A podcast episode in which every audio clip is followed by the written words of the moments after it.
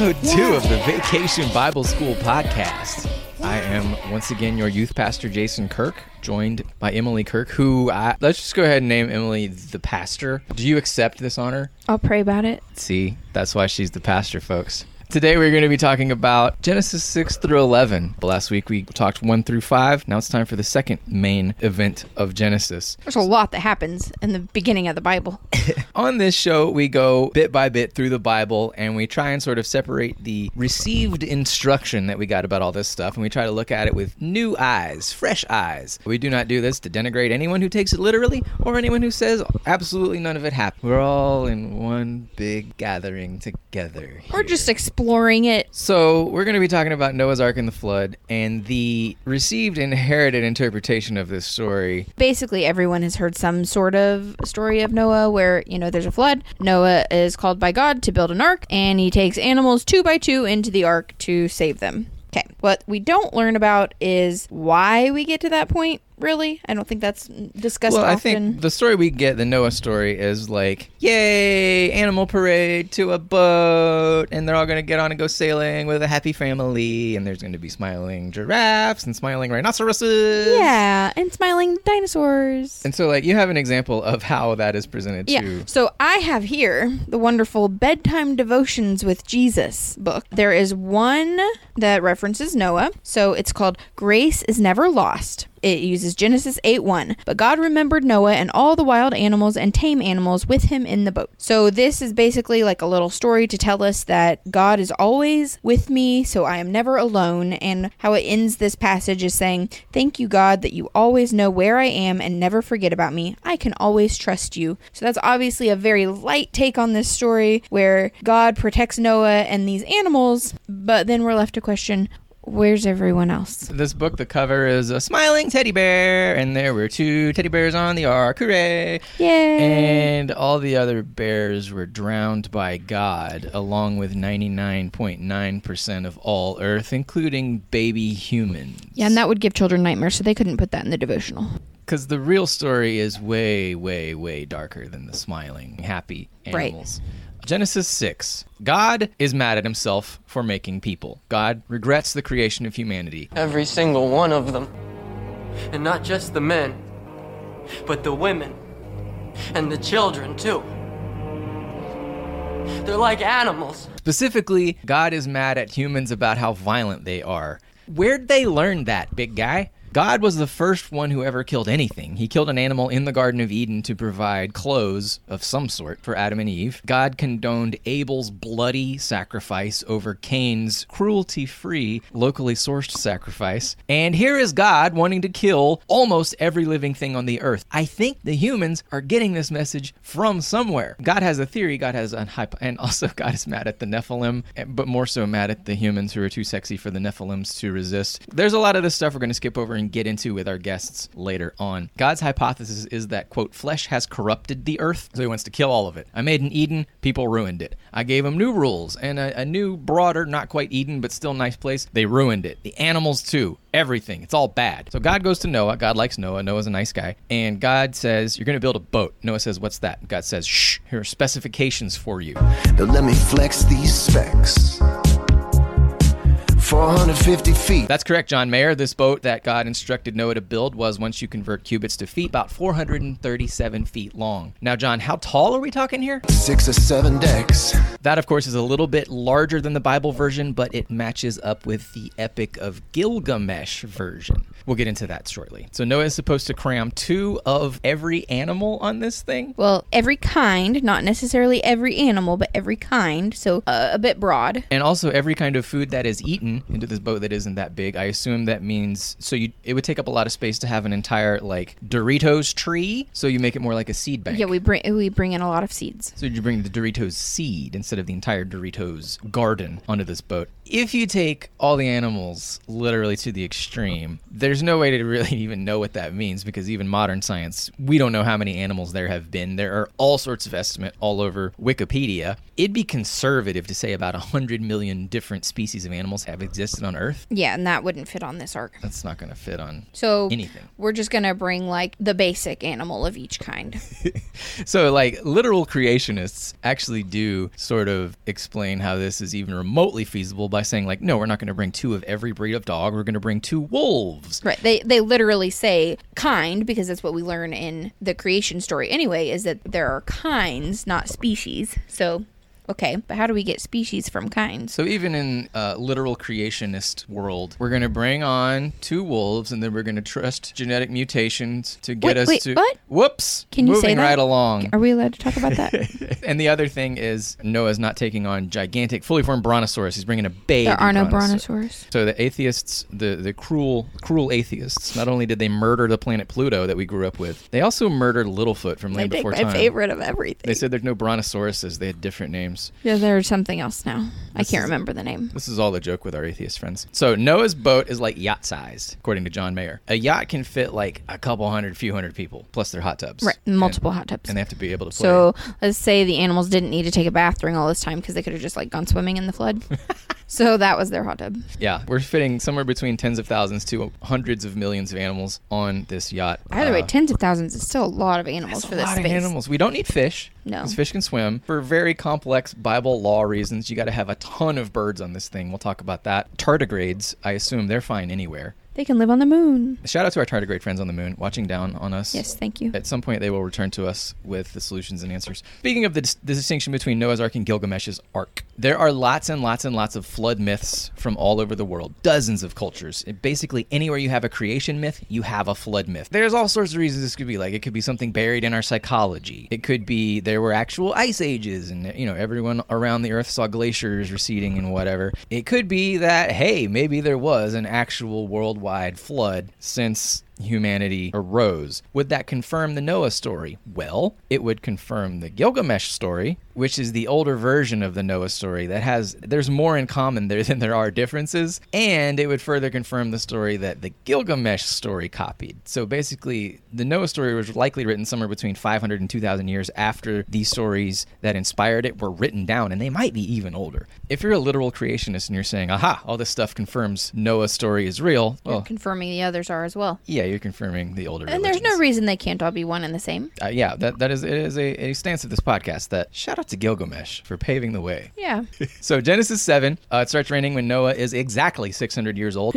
Mark it down. God, who is throwing a flood tantrum because people were being too violent, has now murdered every living thing that had been born in the 1100 years of the earth to that point, except for a handful of stuff crammed onto John Mayer's yacht. The waters all around the earth are now 22 feet over the tallest mountain. If we take the Bible literally, that means Mount Everest. That means we have 30,000 feet of water crushing the earth. Noah is up there. It's about negative 30 degrees on Mount Everest that time of year. Noah does not have a coat that we know of. It would also be nearly impossible to breathe at that air pressure for I that amount of time. I mean, things could have been different. The atmosphere was different. Uh, the atmosphere was different because the firmament, the sky ocean around the sky before the flood, had just collapsed to become the flood. Right. A more charitable reading would be this could be more like 10,000 feet because there's a mountain in Iraq about that height. Still, that's a lot of water. Basically, Genesis 7 is just describing the incredible amount of wetness on the earth. Uh, the main differences between Noah and Gilgamesh at the end of Genesis 7,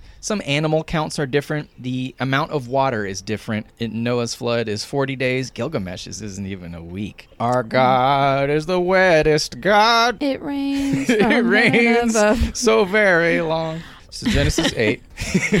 Genesis 8, at this point, so God remembered Noah. That was, we read about that in bedtime devotions with Yes. Jesus. Mm-hmm. In the context of the story, that verse is hilarious because Yeah. Noah and his family, and like the farting cows, and the bears Wow. trying to eat the pigs, Wow. and the scorpions, and they like, every lived kind in of harmony. He only chose the good ones to come on the ark, so they were all peaceful. so all these smelly animals and Noah and his whole family, they're all crammed on this boat. It's been 40 days of rain, 150 days of flood, months and months and months. At this point, the next action that God takes is, quote, God remembered Noah. Oh, right. That's where I put that guy in that little Yeah. shoebox. The little shoe. By the way, it was shaped uh, like a shoebox, It was like a, a not big a sailboat like we see in the cartoons. right. It was like a shipping container, a very large shipping container. Yes, God was trafficking animals Mm-hmm. from Babylon all the way to Turkey. Yeah, he a pretty much global floated flood. There's a global flood, and Noah and his family Storms. floated like up and then back down. 900 miles. It didn't go very far east or west or north or south. We do know, by the way, like it's mentioned, Mount Ararat is where it lands, and people have tried to find Noah's Ark there. We'll let you know when they do. So God sends a wind to start drying out the earth from the water that is 30,000 feet above regular sea level. He uses a wind. We go back to Genesis 1 2 in our creation episode. The Spirit of God, the wind of God, is hovering over the formless chaos. The planet Earth is nothing but water, and God is winding over it, and this is how land is formed. The exact same thing happens seven chapters later in Genesis 8 when the wind of God begins drying the earth from a formless chaos water void back down to continents. Just like Gilgamesh and like so many other flood guys, Noah then sends out doves and ravens and stuff to find dry land. Noah sees the earth around the ark is dry. After more than a year stuck in this shoebox, God tells Noah to leave the ark, says the same thing he told Adam be fruitful and multiply. This is key because the way we receive this story, the happy sunshine, puppy dogs and kitty cats on a cartoon sailboat version of this story, is that God was preserving Noah so that he could then repopulate the earth. That is not what happens. Entering the flood. Or it's open for interpretation anyway. I, I think that's fair. But Yeah.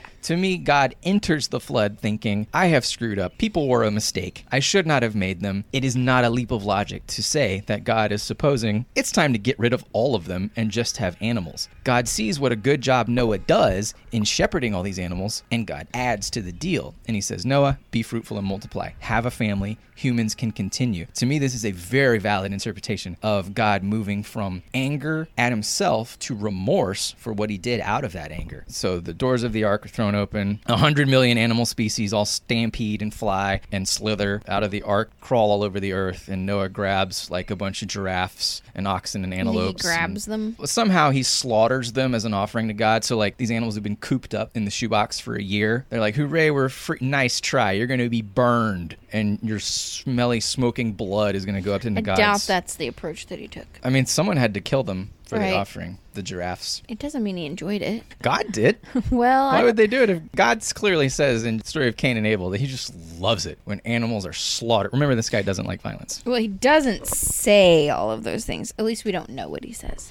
I think you're being gentle to our guy God. It's it's clear he likes it when stuff dies. So Genesis 9, God says, All right, new rule. First rule was don't eat from the tree of the knowledge of good and evil. You couldn't handle that rule. Tell you what, there is a new rule. Noah, go do whatever you want, but don't kill people. Only I'm allowed to do that. And don't eat stuff that is currently alive while you were eating it. This implies that one of the pre-flood problems was zombies The horrors. was people just walking up to each other and just ripping chunks out of each other. God said, no, that is what certain kinds of fruit are for. Can you imagine what people's teeth looked like back then? Like if that's what they were doing with them? Just filed the sharp points Just, so they could gnaw on each other. Terrible. God twice promises to never again destroy everything with water, and he says the rainbow is the symbol of that covenant. So now we're making deals. The deal is don't become a zombie, and the world will not be destroyed with water. I mean, that's a pretty good deal. Yeah. I think Noah got the best deal he could out of this. So flood myths, there's tons and tons and tons of these things. Some many of them sort of radiating from Babylon are similar to pre-Gilgamesh, Gilgamesh and Noah. They get more and more different the further out you go. In some versions, Aztec, Greek, Siberian, somebody invents booze right after. Noah does this too because the change in the the, the theory is the change in the oxidization of the atmosphere due to the firmament's collapse makes fermentation of grapes possible. It is written, Noah invents wine. Boy, does he invent wine. As he has completed this massive task, he's put in a lot of work. He's earned a day off. He's witnessed the deaths of almost every human on Earth. He's got some grieving to do. He's got survivor's guilt. He's exhausted. All of these things could be valid reasons for him to partake of the wine he's invented. We don't know exactly which. Might have been all of them. Well, he also may not have known what it would do to him. He quickly finds out because Right. the next time we see Noah, he is laying butt naked nude. Right. And is found by his son Ham, who then goes out and tells his brothers. The two brothers go in to cover Noah. Noah wakes up. He's mad at Ham. It's implied for not covering up Noah, but it really could be literally anything that could happen when a person is naked. And then Ham's lineage is cursed. Uh, also, the Russian version of the wine thing here Noah is drunk while building the ark. Didn't even need to say this is the Russian version. And his wife's solution is to get Noah even more drunk. Can you imagine what kind of person they thought Noah was if she just needed him even more drunk than the initial drunk? Russian.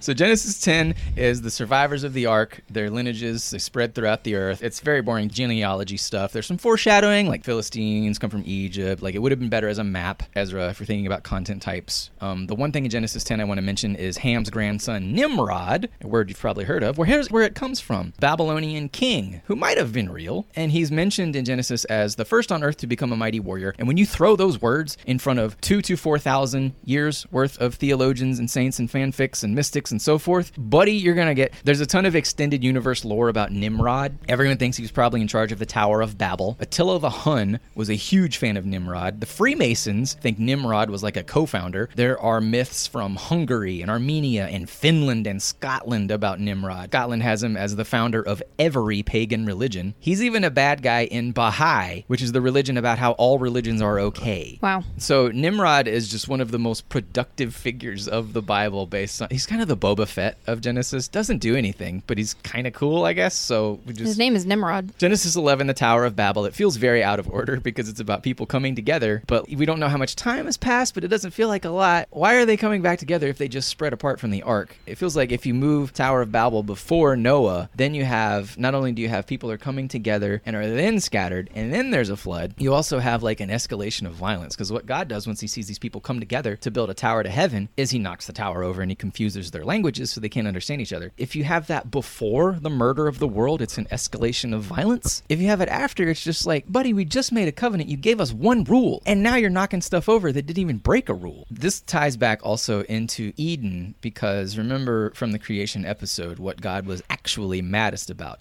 It was Adam and Eve accepting the power of the tree of knowledge, having access to the tree of life. Adam and Eve being on a path to become like God. The Tower of Babel story is about people also constructing a path to heaven, to literally challenge God. Remember, we have these overlapping authors. This is much more like the wacky uncle author, whereas a lot of the Noah story is a lot of the priestly author, a lot of rules and spreadsheets and stuff. In this one, once again, we see the biggest sin of all is to try to be anything like God. Genesis 11 ends with lots and lots of genealogy stuff again. There's a guy named Abram who was born, and we'll discuss him in the next episode because he is very important. He's born somewhere around southern Iraq. His wife Sarai is barren. That'll matter a lot. They move around a little bit throughout the Middle East, but that is from the flood story through Abram.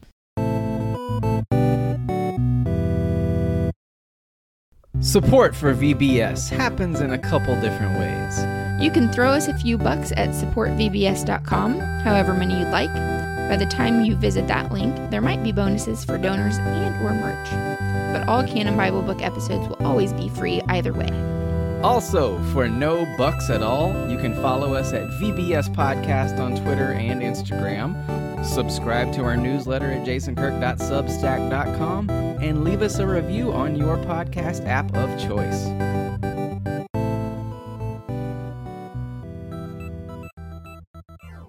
And see all this stuff around me, I don't give a heck. It is time to welcome our very first shot on my guest pastors to the Vacation Bible School podcast. Uh, I assume the two of you gentlemen are doing the guest pastor pose as we speak, head bowed, hands on knees, like doing the finger point prayer hands while you humbly listen to your accomplishments and achievements being listed. First up, we have Michael Felder in the bleachers on the social medias of watchstadium.com where he is a football analyst, Hand in the Dirt, a gardening podcast about football. Mike, how are we doing today? Man, I am doing all right. Coming to you straight from the garage studio. So we are ready to rock and roll. It's very nice. It's a workman-like setup that Jesus would appreciate. There's uh you're ready to do some carpentry in there. Oh, yeah.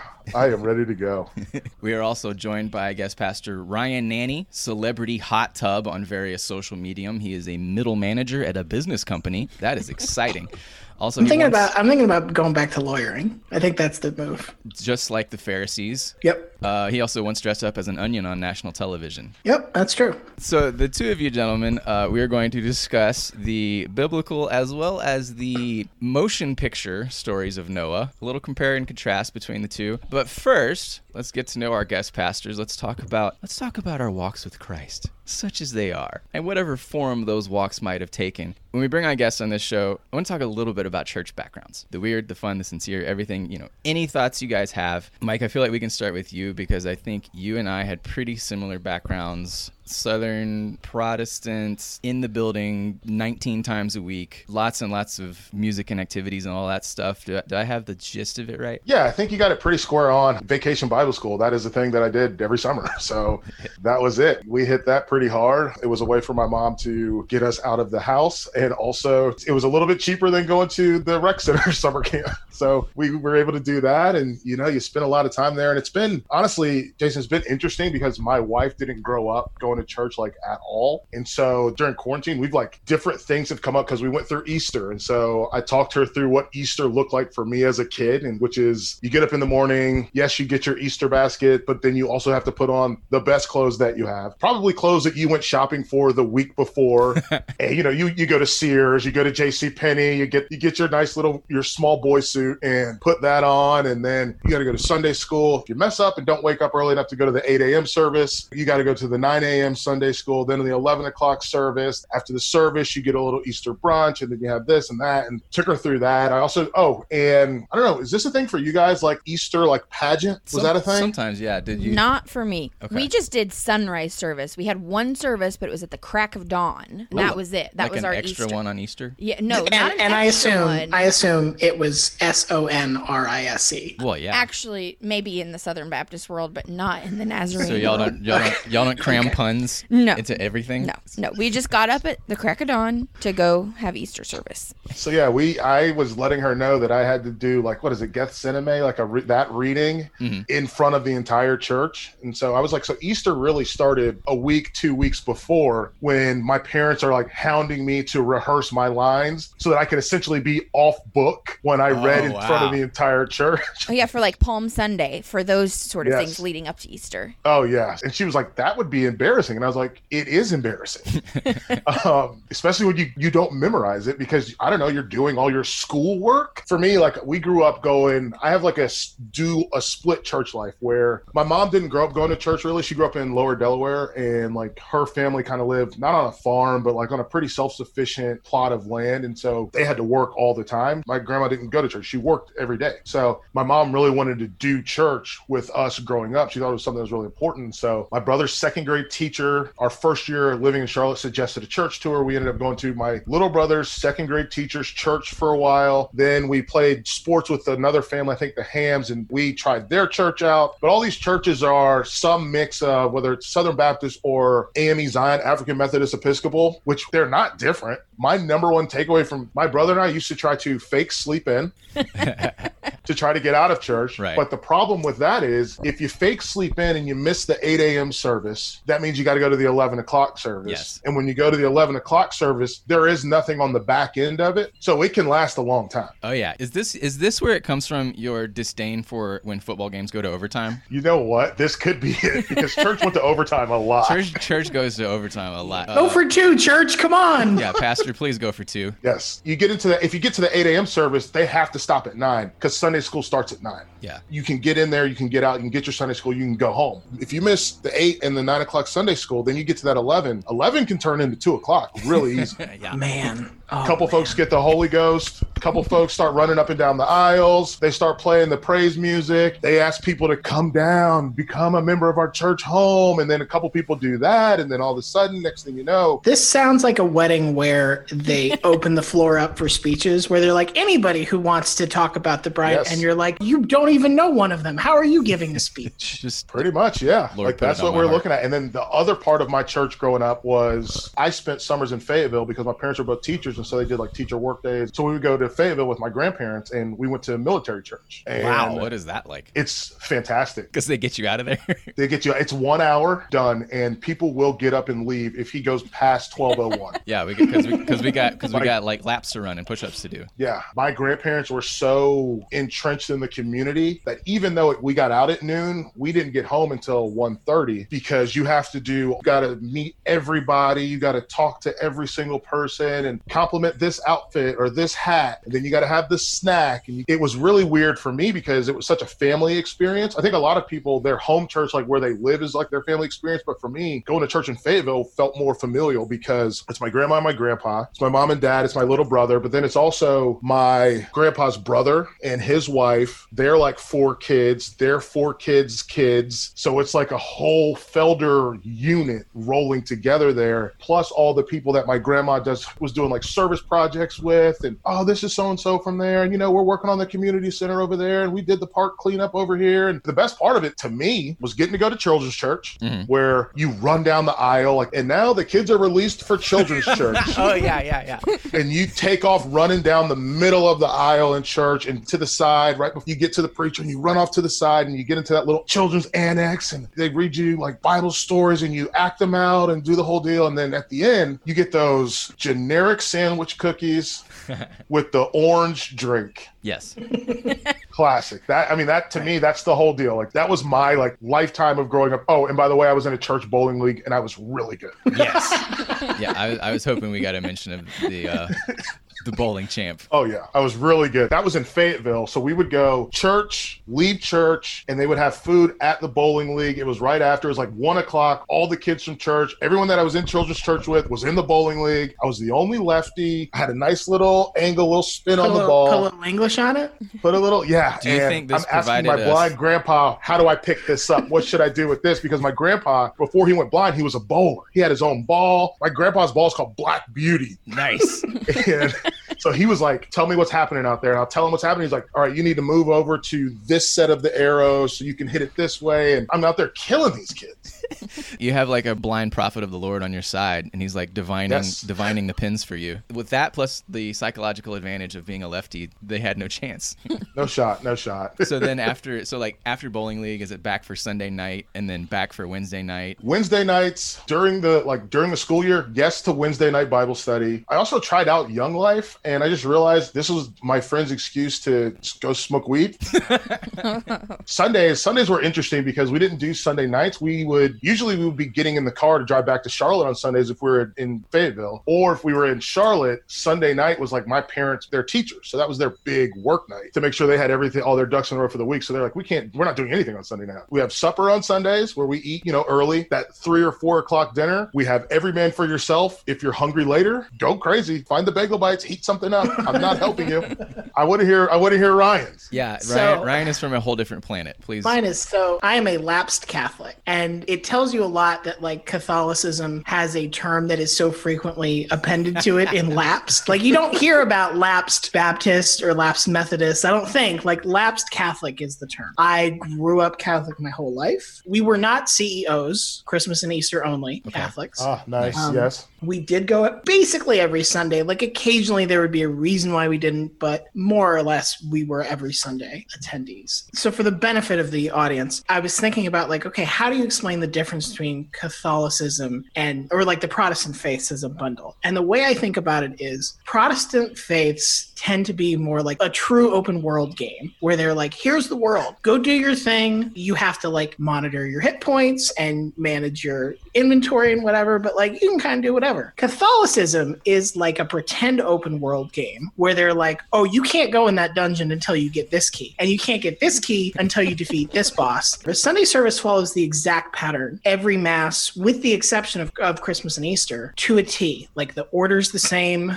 the call and response is the same, the selection of songs is very limited, the selection of readings is really limited, and it always lasts an hour. It is unheard. If you go to a mass that lasts an hour and a half, something happened like something got added. Maybe there were like a bunch of baptisms that got added. Maybe there was some big announcement like they have a new priest coming in whatever. There was like a fire broke out. right. But your journey through catholicism follows that fake open world progression. You get baptized first when you're a baby, then you do your first communion, then you do confirmation, then you get married, and then when you die, you get your last rites. And- like there and- are some other ones in there. There's between confession. marriage and death, you have like 15 children. That's right. That's right. And you baptize all of them as well. Yeah. Um, so I only completed the first two steps. I was not confirmed in the church, not because I wasn't necessarily open to it, but I had been attending a multi faith youth group that I had some friends in, and that I forget I forget what what branch of Christianity the church was that ran it, but I was in it for like two three years, and it was just like I think what most people think of youth group. We did some excursions here and there. We did some community service. Most of the time, we just like met up in a church rec room, and like somebody had a guitar, and we, we talked about how weird it is to be 11. Yes. And when we went to, when my parents went to our parish priest and said, like, hey, we want to get Ryan signed up for confirmation, they were like, well, he has to actually have done youth group here for two years. Wow. You start now, two years from now, you can get. And that was the moment where I was like, no, I'm not doing that. That's stupid. and and I just sort of like peeled off since then. Now it helps that in that time between I think that's when you're like 12 or 13 and now uh, the public face of the Catholic Church has had some uh, some bad PR days in between. But yeah, that was like we didn't all of the all of these other things that y'all are talking about. I am familiar with because I had friends who were not Catholic, but like church on Wednesday, not a thing. Going to church twice in a day, not a thing. Children's church, not really a thing. Like sometimes there would be small versions of it, but most of the time it was like, okay, five year old, you sit here in the pew, listen to everything that's going on, kneel when we kneel, stand when we stand, sing when we sing. There's not, at least when I was growing up, there was not a lot of division about here is Catholicism for kids, here is Catholicism for grown. Interesting. So, like, it's an open world game versus a game on rails, both in terms of content and in terms of time investment. Yes. Catholicism is like an episodic experience. like you get you get one level a week. It's the Yes. same as it was last week. It's a good level. Yes. and even like one of the interesting things before like getting ready for the show and thinking about it, because mass is structured in such a way, frankly, even the way like mass is updated feels like a video game where every 10 years they're like, okay, here's the update. we, we're like rolling out the, here's mass 2.3. What- Here are the like, updates to it. What kind of change would that? So like the the the big update, which predates, I don't think I was even born, or maybe I was very young. Mass for years and years and years used to have a lot of Latin in it. Yeah. And eventually they were like, Yes. "M- people don't know Latin. Like this doesn't really connect with people. I want to say that was Pope John Paul II, but it might have been before them. They basically came out and were like, we're going to make Mass more accessible to people who don't speak Latin. But like there have been This changes is like since four, then. 1400 years in.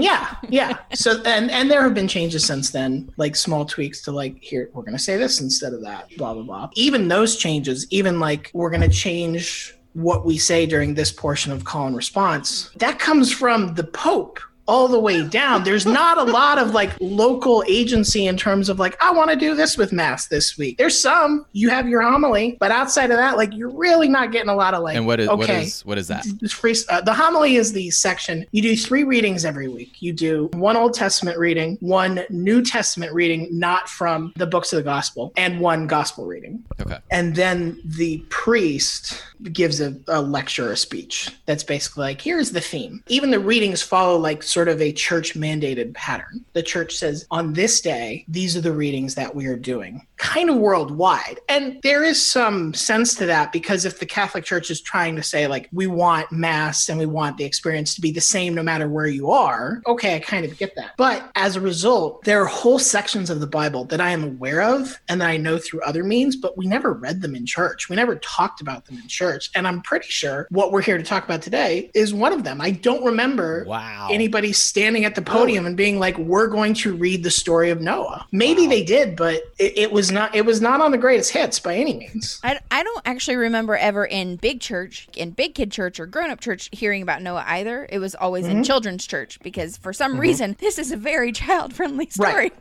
Right. And we did we did do vacation Bible school as well, which probably isn't that different from like non-Catholic versions of it where you sort of talk about traditional Bible stories and the joke I always made to my brother and sister was they'd give you like a page from a coloring book and they'd be like find Jesus in the picture. Trick was to circle everything just be like Jesus is everywhere. Yeah. That's smart. the answer. That's good.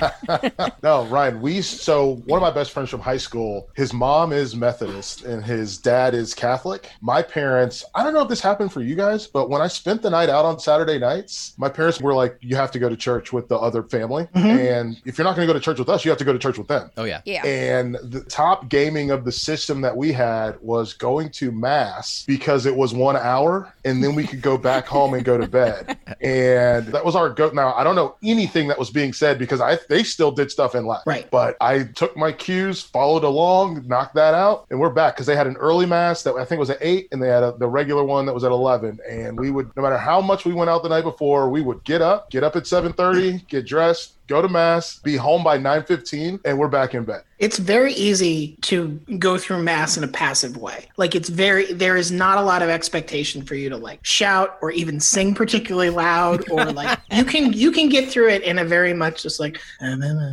you can char- Yeah. sort of Charlie Brown's teacher your way through it. Um No singing, not a lot of singing. Like we, Right. that was another thing that made church go very long. Was if the if Oh, the yeah. choir got into a groove, or listen, if you looked up on that stage and they had the the amp out with the guitar, Oh yeah. you're gonna be there all day. I don't think this was 100% true, but most of the masses I attended did not have a choir. Like there was maybe a singer or two, but there was not a choir. Um, the other thing is, and maybe this, I will, I will fully concede this could just be a Florida thing and not a Catholicism thing. People did not get that dressed up. I went to some church services with friends who, of different denominations where they did get dressed up and where like dad was putting on a suit and whatever. But like there are a lot of, at least in Florida Catholic masses in the 90s, there are a lot of polo shirts, more t-shirts than you would think. There are very few sport coats and ties, with the exception of like Christmas, Easter, and the and the days where like everybody's getting dressed up. Florida Catholics dress as if because they are they're going to go to Home Depot immediately after mass ends. So there's that's kind of a late '90s thing, I assume, like throughout Christianity. Here in Atlanta, the First Baptist Atlanta, where I went until I was like six or seven, where the president of the Southern Baptist Convention was literally the pastor. That spawned the Jeans Church wave. Like that was it was a very hardline Southern Baptist church that the pastor's son then sort of founded the like cool Jeans Church. And then in in the '90s, I went to a cool Jeans church, and I think Emily, yours was Well, Sunday night was Cool Jeans Church, but Sunday morning everyone dressed up. But my church was small. There were like 200 people in the congregation. So like it was very much your typical small church with the old lady who played the piano and we had not a pipe organ, but we had an organ and all of that. Yeah, no, we still wore dresses every day. and, So and that- Mike, you had a more formal experience generally. Oh yeah, you getting dressed up. Okay. So that also, Jason, you reminded me of the other big difference. Like I'm, I am saying things that I think everybody on this call knows, but I don't know who's listening to this podcast. I'm trying to help. In the Catholic Church, a all the priests are men. Yes. And B, none of them are married. You cannot be married and serve as a Catholic priest, which is very different from Oh yeah. from every from most other religions. And there are a lot of interesting historical reasons for that, which we don't have to get into, but they like largely amount to the church owned a lot of land and they were tired of having will battles and custody battles over like who, who oh. owned that land Okay. because if priests and popes had kids. But that like is a very big difference. And it also like really changes not only your ability, but the context of like how how families and people within the church form a personal relationship with the faith leader. It's not like, oh, I'm playing baseball with his kids. My mom is friends with his wife or something. The paths to becoming friends with a priest are very specific and kind of weird sometimes. Yeah. Emily, you've talked about how seeing leadership in the church, like seeing their wife in sort of a unofficial second in command kind of role. I don't know about second in command sort of thing. Like maybe the youth pastor that I had growing up and his wife, they very much were a team. So like one of them didn't exist without the other, sort of. I never had a pastor in a church that wasn't married. So that's totally different than like the Catholic Church. Not that it doesn't happen, but yeah, most pastors' wives that I grew up around, I would say were very mild mannered, very sweet and compassionate, but not necessarily like seen as a leader in the church. Got it. Yes, same on my end. It was like a. I would say that there was some leadership, but it was like leading like the women's group, Right. leading Yeah, or setting yeah, up yeah. activities for kids Or the choir. I sort of Yes, think about yes, like yes. in high school, the girls in our youth group, they at least had women that were in positions of some leadership capacity. you Yeah, know? we had we had lots of women that were involved with the youth in some form or another that we could always communicate with, but not necessarily that were a leadership role like the pastor or the pastor's yeah, wife. yeah, yeah, Come from very different worlds. Yeah, it, I very vividly remember the first time I went to a Baptist service, and I was like, "This is very different."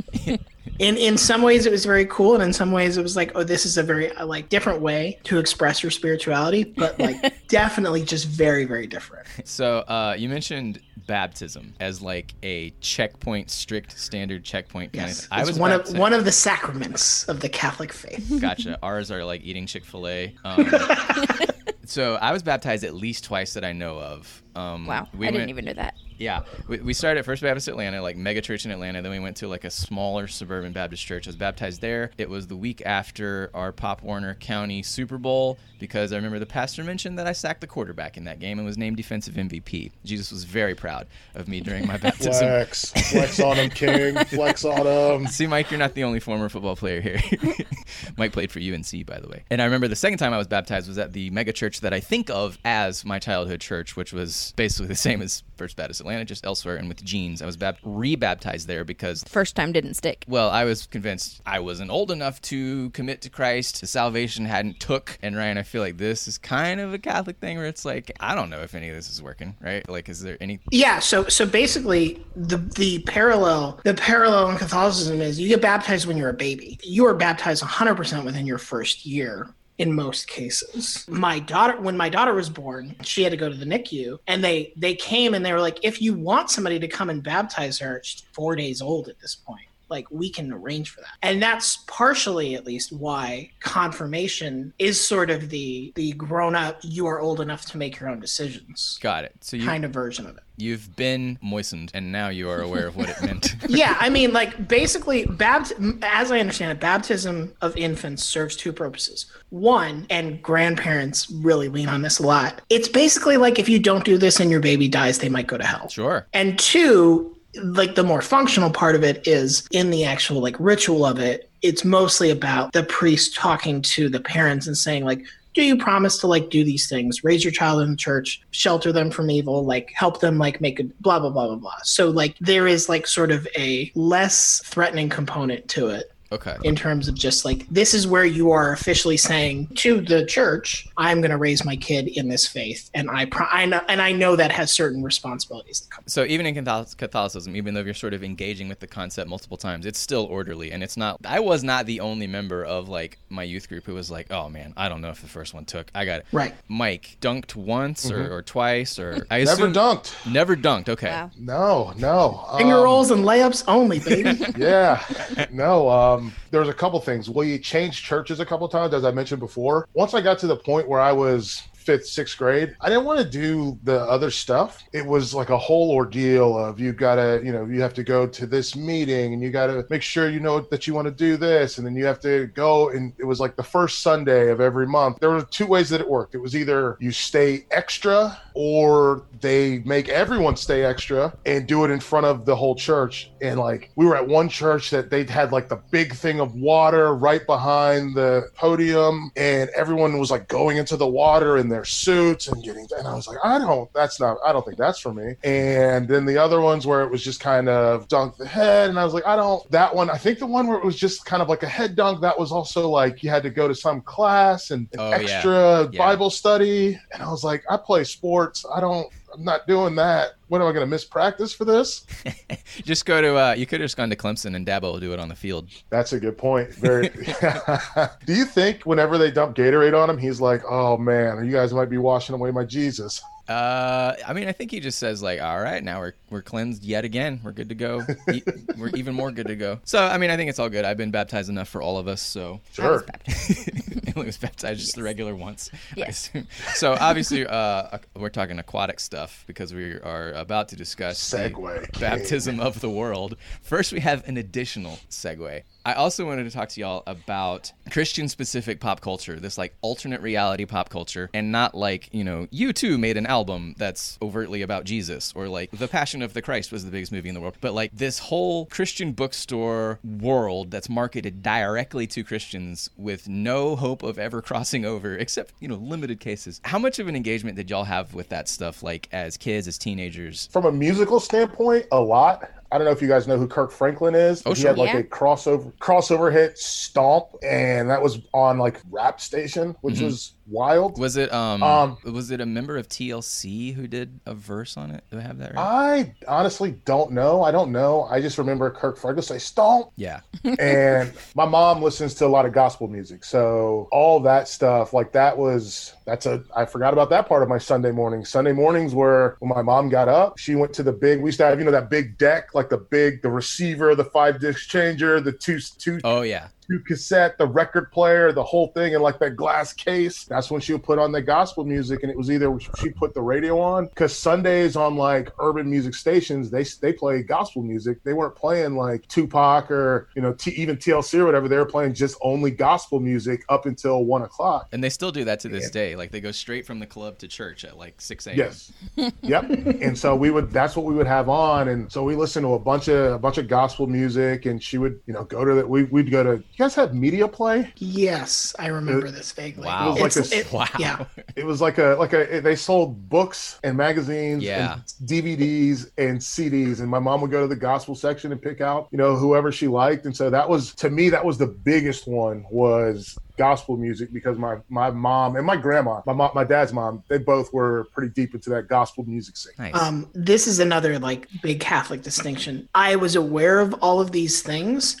They do like they don't exist in the Catholic Church. They don't, and it's largely because the Catholic Church has its own merch, so to speak. Like thi- this is why you have saints medallions, books and stories about the Catholic saints. That's their whole thing. Is they're sort of like, yes, we do have secondary gear we want you to purchase. Like we have microtransactions in this game but they are all geared toward they are by and large all geared towards um, either saints or popes devotional candles fall into this category 100% Okay. but it's all it's all geared towards that and there's not i think it was before we started recording but felder mentioned left behind that's not a thing we ever discussed passion of the christ is the only thing okay. that I ever saw cross over. And by and large, i- it's very self contained. It's Okay. very, very self contained. All of the like popular Christian pop and rock groups, like, I don't think we ever listened to them. I don't think we ever talked about them. Just not a thing. Emily and I grew up the complete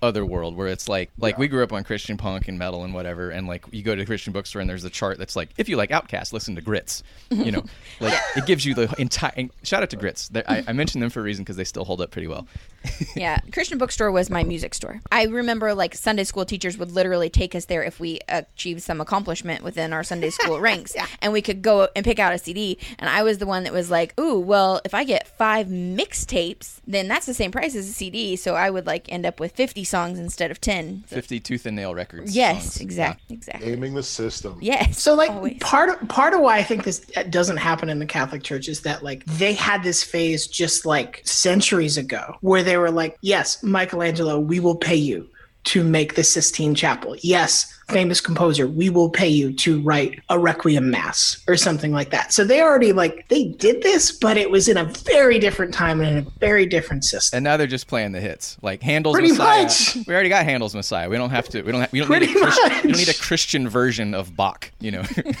I wanted to mention this because I'm curious how much of a as we sort of age out of certain things about church and whatever at least multiple of us within this group lapse to some degree how much of that music still takes hold in like it's not that the music hasn't taken hold. Like when I hear it, I know it. And I was listening to, I was actually listening to a podcast called uh, Culture Kings, and they were doing a little. They were talking about the church music, the gospel music they grew up listening to, and I was and listening to it with my wife, and I was like, yeah, I know this. And I started singing the song, and she goes, "What you know all these songs?" And I was like, "Yeah." What do you think I don't know? Order my steps. What? Are we?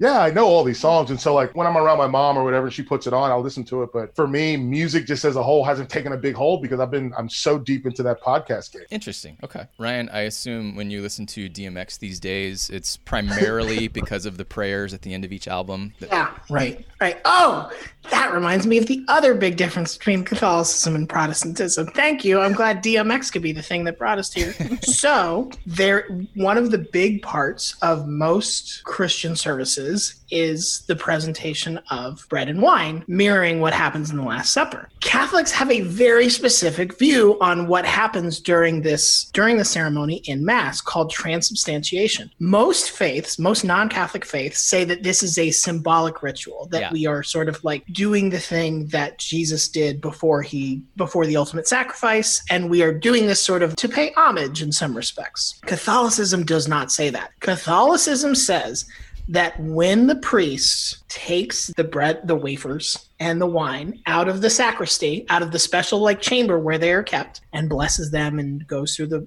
certain steps and whatever, that they literally become the flesh and blood of mm-hmm. Jesus Christ. That is, and that is a big point of contention through religious history. And I will say this. It's not a thing that like gets talked about in mass. It's talked about in sort of vague ways, but there is no point where the priest is like, "All right, this is blood now. Okay. Get excited, y'all." Okay. So it's not like literally we have zombified and liquefied Christ. Correct. Okay. Correct. Yes. You guys I get real wine? Yes, we got real wine. Grape juice always. No, we got real wine. Always grape juice. Yeah, it was, it was like uh, purple Kool Aid here. No, real. I mean, not look. Listen, am I going to pay twenty eight dollars a bottle for it? No, but there's no way. So yeah, like I, I definitely had a phase, probably like in my, I'm unsure what I'm doing with Catholicism. Maybe in like late high school through like most of college, where I was very moved by the art and architecture of the Catholic world, like the big Catholic cathedrals, um, stained glass, some of the music. And I still find those things interesting from a like historical and cultural perspective, but I don't think they have really like locked onto me from a spiritual place. Okay. Well, I think I know what will. Bible Adventures, the NES game from uh, the year 1990. I gather I'm the only one who actually played this thing. Um, I can, I can confirm that I have not. Yeah, me. either. I, me, me either. I was we're, we're deep. In, I'm deep in the Contra world. Okay, yeah, yeah. I'm sure at some point someone thought about making a Christian bootleg of Contra. this was a Christian knockoff of Super Mario 2, completely overt. You play as Moses, Noah, or David. In the Noah level, you are running around with a stack of cows, monkeys, pigs, chickens on your head, delivering them into the ark. Like it looks exactly like Super Mario 2. Like there, there's platforming. Oh my god. Oh There's my uh, god. it was made. The company that made it, their name was, I believe, Color Dreams, and they were trying to make knockoff bootleg unlicensed NES games. Like when you buy an old NES game, it has a seal on it. Um, Apparently, the the software was easy. The hardware was easy to crack. Like it was easy to make a game that would play in an NES. But Nintendo's big stick was they could say, all right, we're going to go to Toys R Us, Walmart, whatever, and tell them not to sell your stuff if it's not licensed. So this company looked around and they said, hmm, where can we find a retail establishment with national reach that does not already sell Nintendo games? We are changing our name, Wisdom Tree. We now make Oh, Christian God. video games. Uh, they did it for a few years. They made money off it. We had they apparently I did not play this one. Spiritual Warfare, a total knockoff Oh of the God. legend the Legend of Zelda, a total knockoff. The Legend of Zelda, a game in which already your shield has a cross on it. You're collecting the Trinity to defeat a demon. That wasn't Christian enough. uh, they also did. They also did a knockoff of Wolfenstein 3D, where you Wow. are Noah. You are Noah on the Super Nintendo, going around with a slingshot, shooting fruit at sheep and Wow. ostriches and stuff, so they go to sleep. wow. and weirdly, there's Robot Hitler in that one Robot, too. Hit- you have to murder Robot Hitler on the oh. Ark. Yes, Oh my god. And these were all for sale at the Christian it's a bookstores. Christian bookstore. And by the way, you can still buy them online, and also It's a great. That's great hustle. I love that. It's incredible. Yeah. Found, they found an outlet. Yeah, and, uh, and the Lord used it to minister to many youth, such as myself. Speaking of worldly pop culture about Noah, we all watched the Darren Aronofsky film starring Russell Crowe entitled Noah. It's time for Movie Club. How do we feel about this film? Oh man. Well, let's start with the journey to finding this on the television because What was your? I I I know how I did it. What was your path, Felder? So, well, here's the problem. I looked up Noah and I was like, okay, we have it available on demand. I'll watch this tomorrow. On the tomorrow, I said Noah's Ark into the remote control, and two other things came up. Yeah. Um, a Hallmark two part series with Jon Voight and Mary Steenburgen, Didn't see that and one. another movie with people I've never seen before on a channel I didn't even know I had. And so I had to get into the DM and go, hey, are we We're one watching the these? John Boyd one, right? then I realized, oh, this movie's just called Noah. Boom, got it. yeah. Um, it's very long, and I think Felder took more notes than I did. But my big note is this: this is not a time when humans were wearing pants. right? Like they show them strolling around in like not just pants, but like pants with seams. Yeah. And I'm like, no. Everybody was wearing like the big cape, the big like what you think of like the shepherds wearing. Like there were there were no pants at this point. That's ridiculous. At one point, Noah has a shirt with buttons. Yeah. Are you kidding me? No. There, there were many times that I was looking at the clothes saying, just because they turned them inside out doesn't mean they didn't make them actual clothes for this. Um, yeah, that's the first note that I think I wrote. Was, um, Too many pants. what's up with these shoes? Everybody was wearing sandals. In the real, in reality, everyone's wearing. In reality, in these stories, everyone is wearing sandals all the time. Right. right. This guy has got on hard bottom leather work boots. Yep. What is happening? They were, they were very smart. Very smart. Well, Noah needed good supportive shoes for his combat scene two minutes into the movie. Oh yeah. There's a Get lot. that. So there's a lot of like technologically, this movie doesn't know where it exists. There's like blacksmithing happening. At one point, there's basically a proto gun. Yes. yes, the flare gun There, yeah, technologically, this movie is taking some liberties. I was a little disappointed how they just sort of gloss over the construction of the ark. They're just like, it's time to build Oh. it. Do you Here- mean the rock monsters? Yeah. Yeah. Because Noah had some help in this movie, Ryan. That's right. I'm sorry. I'm sorry. But I just, I like, I wanted, I wanted more montage of like Okay. putting, Building. cutting down trees, putting them together. I wanted a blooper scene where like a whole wall falls apart and Noah looks at Shem and it's like, "Come on, man! I told you to brace that. Yeah. What are you doing here?" And we needed more angel humor. Like there's a scene where the if you haven't seen the movie, um, there are these angels encoded in rocks who are fa- They're like they, iron giants. yeah, they, They have like kind of a transformery feel to Yeah. them. they very Yes. much Oh feel my like god. Optimus Yes, I wrote yeah. that down. They're like rock transformers. they uh they left heaven to assist humans and now they're cursed on earth because they're trapped by rocks so they can't fly and they say well while we're here we like god who's called the creator this was the w- number one most offensive thing about this movie to like online christians is that they don't call god god they call him the creator like Yeah. who cares um but the angels like the creator and noah likes the creator so the angels are like we will help you also the main angel voiced by nick nolte Yeah. um oh, he's and still working? yeah, Voice Well, work, voice as work of mostly to be 2014 clear. anyway. Yeah. Oh, by the way, I, we watch every. I'm closed caption all day guy. They they capitalized every time they said he and him. ah good okay good Smart. You- I you- just I noticed that. You'll get emails if you don't. So, yeah, so Noah and his angel friends are building the ark because God has revealed to him. By the way, not just revealed to him, revealed to him via a like series of difficult to encode dreams, um, Yes. disturbing imagery. He has to go seek counsel on the mountaintop. Yes, his grandfather gets him high. Yes. That is part of this movie. His Yes. grandfather gets him high to help him figure out what to do. His Yes. grandfather Methuselah, who was still alive until the age of 969, and he did in the Bible die during the flood, played by mm-hmm. Anthony Hopkins, who I don't believe is billed. He just sort of shows up. Yeah. I and it's that's like, oh, cool. but yeah, he gives him some uh, some special tea, and there's a lot of like herbal stuff in this movie. Yes. Are they vegetarians? Very much so. Yes. like Noah is an aggressive eco terrorist in this movie. I like I wrote that and I was like, Because because there's that there's that early scene where like the some of the sons of Cain are hunting an animal. What is and- that robot dog? Yeah, that that weird The little armadillo armadillo, dog. dog. was Yeah. confusing. Yeah, I don't think like- that one made it onto the ark. Just for the Uh, record. Yeah, he didn't. Yeah, that must have been the was like- last of that species. Yeah, Noah yeah, and then is. is it Shem? Shem says, "Is it Shem?" No, Ham. Ham says, "Um, what are they doing to the animal?" And he's like, "They're gonna eat it. They think it gives them power." Yeah, yeah. Okay. Mhm. I think that's meant to like tie back to Eden, where like pre-violence, pre-fall, everyone just eats fruit and veggies, and like Noah is sort of the N- Noah's sort of like the like pre-paleo guy, right? Like paleo guy, he only eats meat. Well, Noah takes it back even further. Noah's like Jurassic guy. He's on that Jurassic diet. Yes. And so we have who else do we have in the movie? Jennifer Connelly is Noah's wife. Yep. A- a- As as in the Bible, has no name. Right, but she, she, she's credited with a name. Uh, I Is think she? it- uh, she is.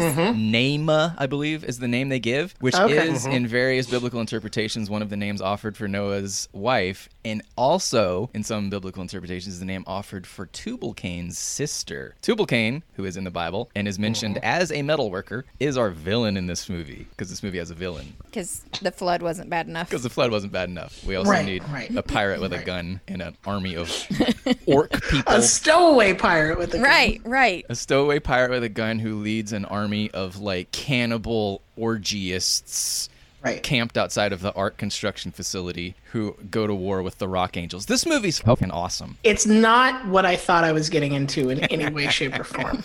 And Can I can we skip to the part that I think is most alarming? Yes. The angel the rock angels help Noah and his family stay on the boat successfully without like getting boarded with one exception and then the flood happens and that's very like it's extremely metal because there's one scene where they like basically can hear the screams Yeah. of the Everyone. world drowning which is horrifying and this is where it takes a very hard left turn from scripture. Noah decides that the purpose of this boat is not to start over animals and humans. The purpose of this boat is to start over animals. And so everyone on this boat will be the last of humanity. And he's worked it out because in the Bible, all of the sons have wives already, and the wives get Oh, to go yeah. on the boat. In this movie, Shem is the only one with a quote unquote wife. It's Hermione. He thinks she is barren. She turns out not to be barren because Methuselah did a did a magic. She gets pregnant.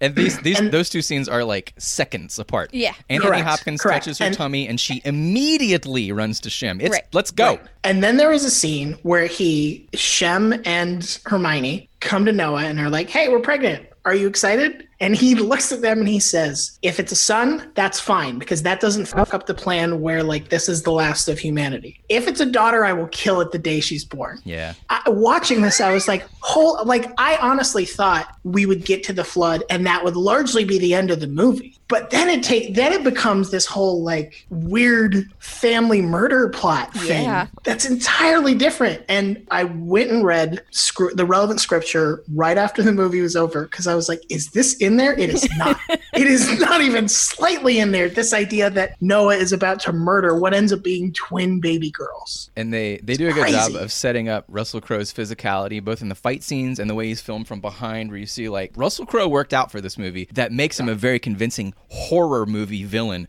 for like the last third of the movie. You see him stalking Yes. in the rafters, and you're Right. like, oh, oh no, here comes Noah. he blow he blows up his son's ex- escape raft. Right. His son and wife are about to like be like, nope, we will leave, even though the dry land is not a thing yet. We will leave rather than let you murder our child. And he blows up the escape raft. It's Yeah. wild. the idea of them leaving, they will die. Your your goal's accomplished, but he is like, oh no no no no no, I must see through this with my bare hands. yeah, I must I must murder my granddaughters myself. Oh my that's goodness, it is. So my wife, I, every time something happens, she goes, "Is this what it's about?"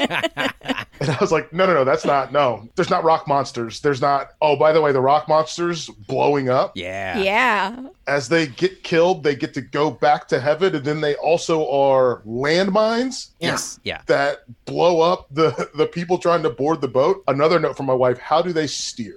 I said the eh, same I thing. don't I don't think they do. The ark itself. Right. I, s- th- I said the same thing. I don't think that they do either. Because my question is after all of this time and you're in a flood, how do they basically end up where they started from? Yeah, because in, in scripture we assume they're starting somewhere either Canaan or around Babylon and they end up on Mount Ararat, which is in eastern Turkey. They did not go very far. Right. I would also like to, to me the best shot in the movie. The flood has started. They zoom way, way, way out to view the Earth from space, and the Earth is just hurricane circles. Like all of it.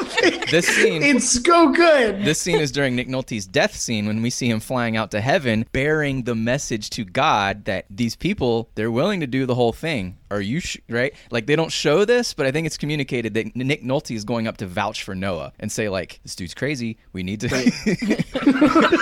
we need to call him off before he stabs somebody." so Nick Nolte goes up there to convince God, to, and they don't show any of this, but Right. you know, if you've read the Bible liberties. enough, you're good at filling in details. Yeah. The other Good thing point. about the sky is for the fir- pre-flood, you can see stars in the daytime, Right. which I assume is meant to reference the firmament, the ocean cap that is over the world until the flood. But it looks And pretty. well, that and like the Earth's like plumbing blows all at Right. once. It's Yes. just like guy, which is also in the Geysers. I Yes, the geysers. which is um, a, a relatively rare thing among flood myths. In Gilgamesh, the water comes down. In Noah, the water comes from every direction. Yeah. Oh my goodness, yes. Did they have they have sleeping potion in the Bible? Yeah. Well, no.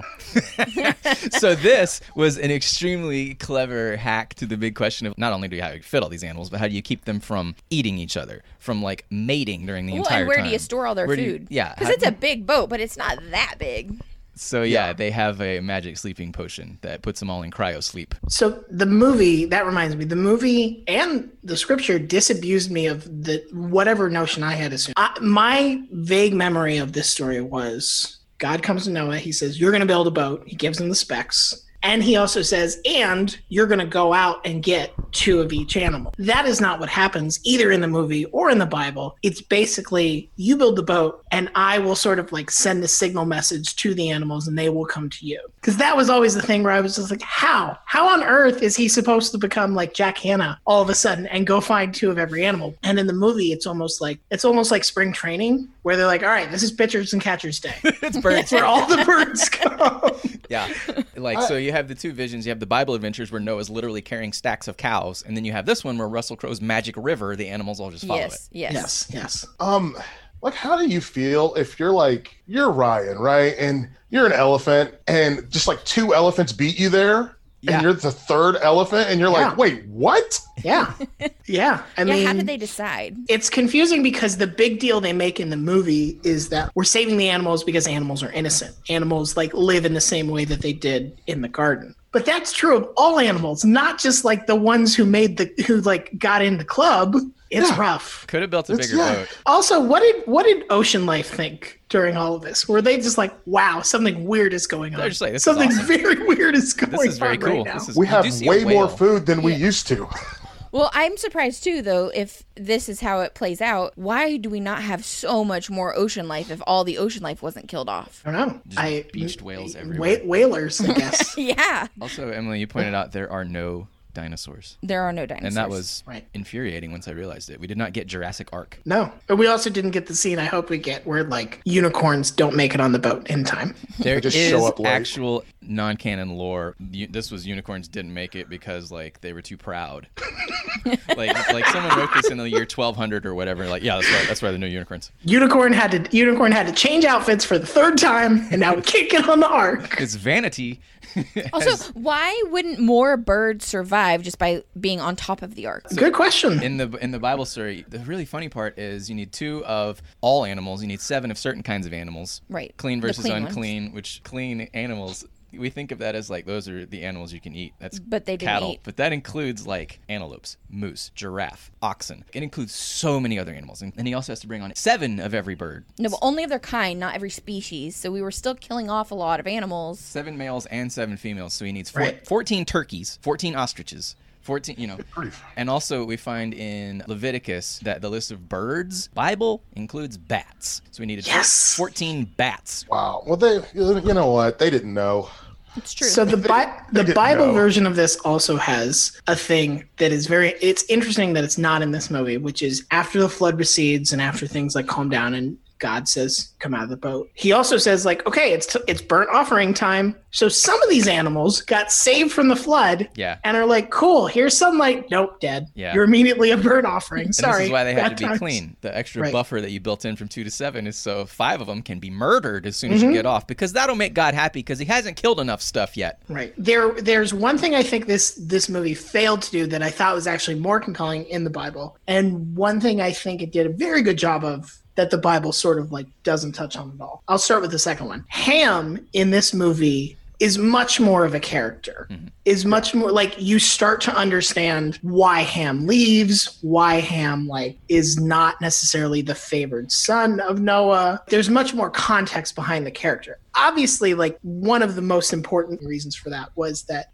the scripture discussion of Ham ends up being a Christian justification for slavery centuries later Yeah. basically the argument that like people of Africa are descendants of Ham. The Bible says the children of Canaan should be servants of the children of the other two sons. So I so I at least appreciated that this was willing to talk about Ham in a way that wasn't just like, nope, this can be used to explain slavery. The thing I think it didn't do as well, in the Bible, God, because God talks directly to Noah, and because God talks directly in the Bible, and that doesn't happen in the movie at all, nobody plays the voice of God. In the, I, I think it was in the NIV, God basically says, I'm going to wipe out humanity and animals because I made a bad choice, because I feel, I regret a choice I made. That is so wild from a theological perspective to take a being that we talk about as all knowing, all seeing, all powerful, and to say that he is capable of regretting a decision he made. It's one thing when, like, the fall from Eden happens because that is a choice that a third party made. But in this part of the Bible, God says, I regret doing this. And it's so weird to think about like, God can regret? God can make a decision and it's wrong? That's so very different from the way we talk about God in 98% of our exposure to Right. modern Christianity. Yes. Uh, we breeze over what is literally printed in the text. It says God regrets, and then God kills everyone, and then God has second thoughts about that too. Right. Yeah, I don't know if it's this thing where we feel like in order to follow someone that they have to be perfect. So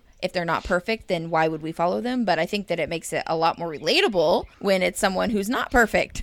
Because who hasn't wanted No. to flood the world? like y'all were saying in the first episode of this show, it's a much more human version of God. It's a much more human understanding of divine power because it is capable of like changing your mind, learning from situations, being frustrated. Like it's it's way more human. Right. But the movie really doesn't get into that. No. The movie is just like I had a dream that everyone was drowning, therefore we'll build a boat. yeah. and I, I think I think you're spot on with it being more human, and it's, there's regret, remorse, like all these things that make humans human to a certain extent, to a lot. I think are hallmarks of being decent, and those things all show. Versus, it's my will, this is what it is, and I'm good with it. Like I think that's very, I think that's an interesting point that you brought up, Ryan, because I hadn't thought about that, but that is what I grew up reading. That's the part that we talk about front, whether it's the original sin, obviously he made this. He's clearly not perfect if we're calling this the original sin. And then obviously it got to the point where he felt things were so off from what he thought they were going to be to, okay, I, I need to reboot. Like this is Xfinity telling you to um, unplug your modem for 10 seconds, right? yeah, God said we got to defrag Earth. The thing I love about the sin in this movie is like there are things where it really adds to the story. The sin in this movie is like, you know, you're destroying the environment, you're murdering each other. In the Bible, the sin that God is maddest about is his sons, which we assume to be angels, um, going down and finding human women too sexy to um, not, quote, take as wives. Mm-hmm. That's what God is maddest about. So he punishes humans with they will have lifespans of no more than 120 years because of what his sons did. So we have the very first, oh, boys will be boys of the Bible. And yeah, there will be more. Also, there was a woman from France who died a few decades ago who had a confirmed lifespan of more than 120. So nice try, God. Got one over on the big guy. I com- until I was watching this movie, I completely forgot how old people in the Bible were to start. Oh, yeah. Methuselah, when he dies, I don't think it's mentioned in the movie, but 969 in the Bible. We He was talked the a- oldest. We talked a little bit about the weird math in episode one, but like Yeah. the numbers are huge. And what are they doing? Yeah. What are they doing? All this? What is he doing? He's just- Methuselah's just hanging in his mountain cave, He's dude. becoming he's becoming Gandalf. Getting high every day. Yeah, he's becoming Yeah. Gandalf on his mountain after many years earlier being a warrior with a flaming sword. That, That wig, Yes, that wig is took from the terrible that they put on Anthony Hopkins. That's that's the dingiest, stringiest wig. That was it's really the bad. same look as Thor, though. He looks the same. he just doesn't have the eye thing. That's true. They really did Yeah. see Odin on the hill. Yeah. Mm-hmm. I also didn't realize, and the movie does a good job of sort of like building a narrative. There's not a lot of narrative in the Bible No. about this story. It's just, it literally is just like God decides to flood. God tells Noah, build a boat. God gives him the specs. The animals come, the flood happens, and then it's mostly descriptions of like the waters receding. There's nothing about like what happened on the boat. How is everybody doing? What happened outside? The, the movie had to add a lot to have a coherent narrative. And I think it does a pretty good job of like giving you something that you can wrap your brain around that mostly hits the right points. Everything on the boat after the flood is so wild that I can't even really deal with it. I really can't. The stories of the Bible, they are so scarce on details, on characters, on motives, that there is so much room to color in between the lines. And we've been taught how to do that. We've been handed a version of what that is. To see someone take what is literally there, take the lines, and paint them in ways that no one ever would have thought to do so, it's it's so jarring. Well, I think the difference too is that like when you hear the story of Noah outside of like this movie or going back to really really look at the meat of it, everyone focuses on how Noah saved these animals. Everything is focusing on the people who lived and the animals that lived, but no one tells what that means for the rest of the world. And so this movie really died. brings to light the rest of the world. Yeah, Aronofsky, right? This Yeah. is Black Swan, The Wrestler, Yeah. Requiem Right. for a Dream. This is his I most mean- cheerful movie. It ends. It, it, It ends with a rainbow. It ends shortly after a man nearly murders his granddaughters. yeah. Did they find him naked, by Yes, the way? yes. Yes. And that's in the Bible. wa- Drunk, naked Noah. Yes. Yeah. Once he comes back, he tells this, I guess, grandkids this story that is horrific. When he gets back, when he returns, I mean, it is Darren. I mean, he took a big swing. Yeah, like Noah at no point is he like, I really, really regret that I almost killed my granddaughters in front of my daughter in law. He's still to the end, even as he is reconciling with Emma Watson, he still views it as I failed God. And she has to tell him, like, no, God picked you because he knew you wouldn't kill my daughters. At no point does he apo- this is my only actual beef with the movie, is at no point does Noah apologize to Emma Watson for the trauma he put her through. Because, like, sure, the kid isn't killed, but, like, almost. Right. That is also bad. Yeah. Um, also, better babies than American Sniper. Those babies did not look great, Emily was but watching they were and she still said, better than that baby. Yeah, Emily, Emily said these babies are so fake. yeah. Oh, it was really. Very fake. I'm like, what? I just didn't understand why they had to be like that. and I love this is the thing that jumps out as fake in a movie where like thousands of snakes are like herding toward a boat. like, Yeah. This is the fakest looking Yeah. thing. Yeah. Um, before we go, one thing I want to do is try and convince everyone here this movie is quite scripturally accurate. I realize this is uh, ambitious. So the Watchers, the Korgs, the Angels, these guys come from the book of Korgs. the Korgs. These guys come from the Book of Enoch, non-canon, but still scriptural. Uh, the name Samyaza of Nick Nolte, that's from the Book of Enoch. Golems, the rock clay monster form, that is Jewish folklore. Really, the only thing they changed was they made them less horny for humans. That's the only thing they changed from the scripture. Yeah, none Um, of that was in there. The ma- like they could have gone way further with the rock monsters. But no one would believe. No one would want to watch that. Um, the, the magical gold snake skin. There's a magical gold snake skin that they use as their like heirloom, their connection to Eden, and you That's see where all the magic lives. you see you see a scene where like the serpent, the tempter, emerges from the snake skin and becomes evil, and they hand down the snake skin, and it's like, oh, this is a total invention. But Genesis three twenty one, God gives Adam and Eve a skin of an animal. We assume this means like you know a bear skin coat or whatever, but like it could have been a snake skin Would have been a snake skin. the magic gold medal. It's called Zohar. It's not in the Bible, but there is in Ezekiel and Daniel a mysterious heavenly light source called Zohar. Zohar is also the name of the most important book of the Kabbalah. The Jewish mystics, who Aronofsky also references all throughout Pi, a movie that's like 10 times weirder than this one somehow. Tubal Cain, mentioned in the Bible as a metal worker. In lots of extra lore, he is like the founding titan of industry. It does not say he's a pirate with a gun, but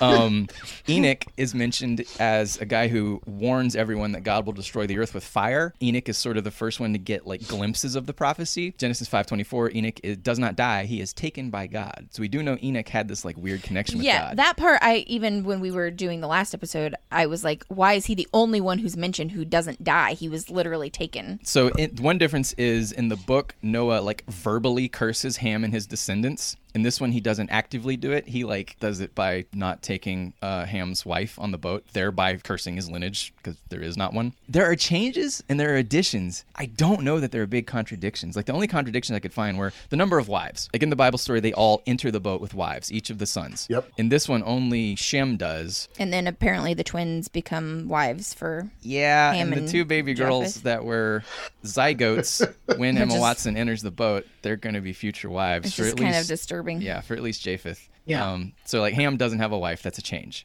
Um, Ham doesn't tell his brothers about naked Noah. This is what Noah's most pissed about in the Bible story. Is um, Ham goes and like jokes about it. There are also interpretations where Ham. Look, Ryan, you're nodding. You know what I'm about to say. Where Ham Yeah, is, is yeah. looking at Noah. There are interpretations that looking at means a lot more than looking at. Um, and this is what Noah's pissed about. Also, Noah's age when his father dies is about 590 years earlier than in the movie. But they did that for motive reasons. Those are the only ch- actual changes I know of. That's yeah. Accurate. um, yeah, it it. I think that's right. If I you, think that's right. if you pull from all of these places, I think the big thing here is that there is just so much room for interpretation, and you can find whatever narrative you want to fit. So, in I my like it. in my opinion, this is a uh, totally accurate version of Noah's Ark. and oh, and the the murder storyline, like the the story of God's arc with a C in this is like moving from justice to mercy, right? And that's what Noah does as well. That's how the creators of the movie described it, at least. I also I also was sort of like there was kind of like an Abraham and Isaac thing going Yes, on here. So I was like, okay, there is something you can pull from to point to this being part of the scriptural tradition. Any any last thoughts on this movie in which Russell Crowe is blasted with water in the face? Lot, he has a lot of different hairstyles. I gotta say, they ha- he has like four distinct different hairstyles in this movie. Oh my gosh, yes. He like what? Jennifer Connelly, one She- yeah, hairstyle. she stayed the same throughout. She did not age a day. Did Emma No. Watson had like lots of little like braids in her hair? Yeah. And Yeah, she did Yeah, have the she had braid very- across the front, the little braid crown, but for the most part, pretty much the same. But Noah went through like he had a I don't know how he got that buzz cut. Um, Um, I know, and it was even. It was so even. I don't know how he was able to cut his beard so close and have layers where the top part is a little shorter, but the bottom part is longer. This guy, listen, he whoever's doing that work was it Shem? Who's cutting his hair? Somebody's got some real skills. I did like that they gave the women a voice. You know, Mm-hmm. women were punished before because of Eve's doing. So the fact that these women in the movie at least had a voice, they could stand up to the men. That was that was good. Yeah, the I think the best scene is when Jennifer Connelly confronts Noah and is like, "I have done so. I have done everything you've asked. I've followed you everywhere. We built this stupid boat, invited all these animals in, and I forgave you for all these mistakes you made." But she's like, "If you do this." If you cross this line and kill our granddaughters, I will never forgive you. Like mm-hmm. that was a really, really good scene. She was like literally was foaming at the mouth, telling him this. I'm glad you brought that up because that was one of my other notes. I was like, this is acting. Acting with a capital A. I think we did it. I think we did it, y'all. This was awesome. This was very fun. Thank you both for doing this. Thanks for having me. Very us. fun. Thank you. I Good to am see I'm you, about to Felder. get to see you too. I'm about to run this computer upstairs. I'm sitting right at 7%. Go, Okay. go, hurry. All right, guys. Thank you so much. That was really fun. Thanks for having Thank me. you. Appreciate it, y'all. Bye. See you guys. So that's it for episode two of the Vacation Bible School podcast. Thanks for joining us again. Until next time on the VBS podcast. God, let's face it. I don't like you. You don't like me. You and I aren't close, but I know you and Shawn Michaels are very close. So tonight, God, I'd like to tell you what I'm gonna do with your favorite wrestler. I'm gonna send Shawn Michaels down to the fiery depths of hell.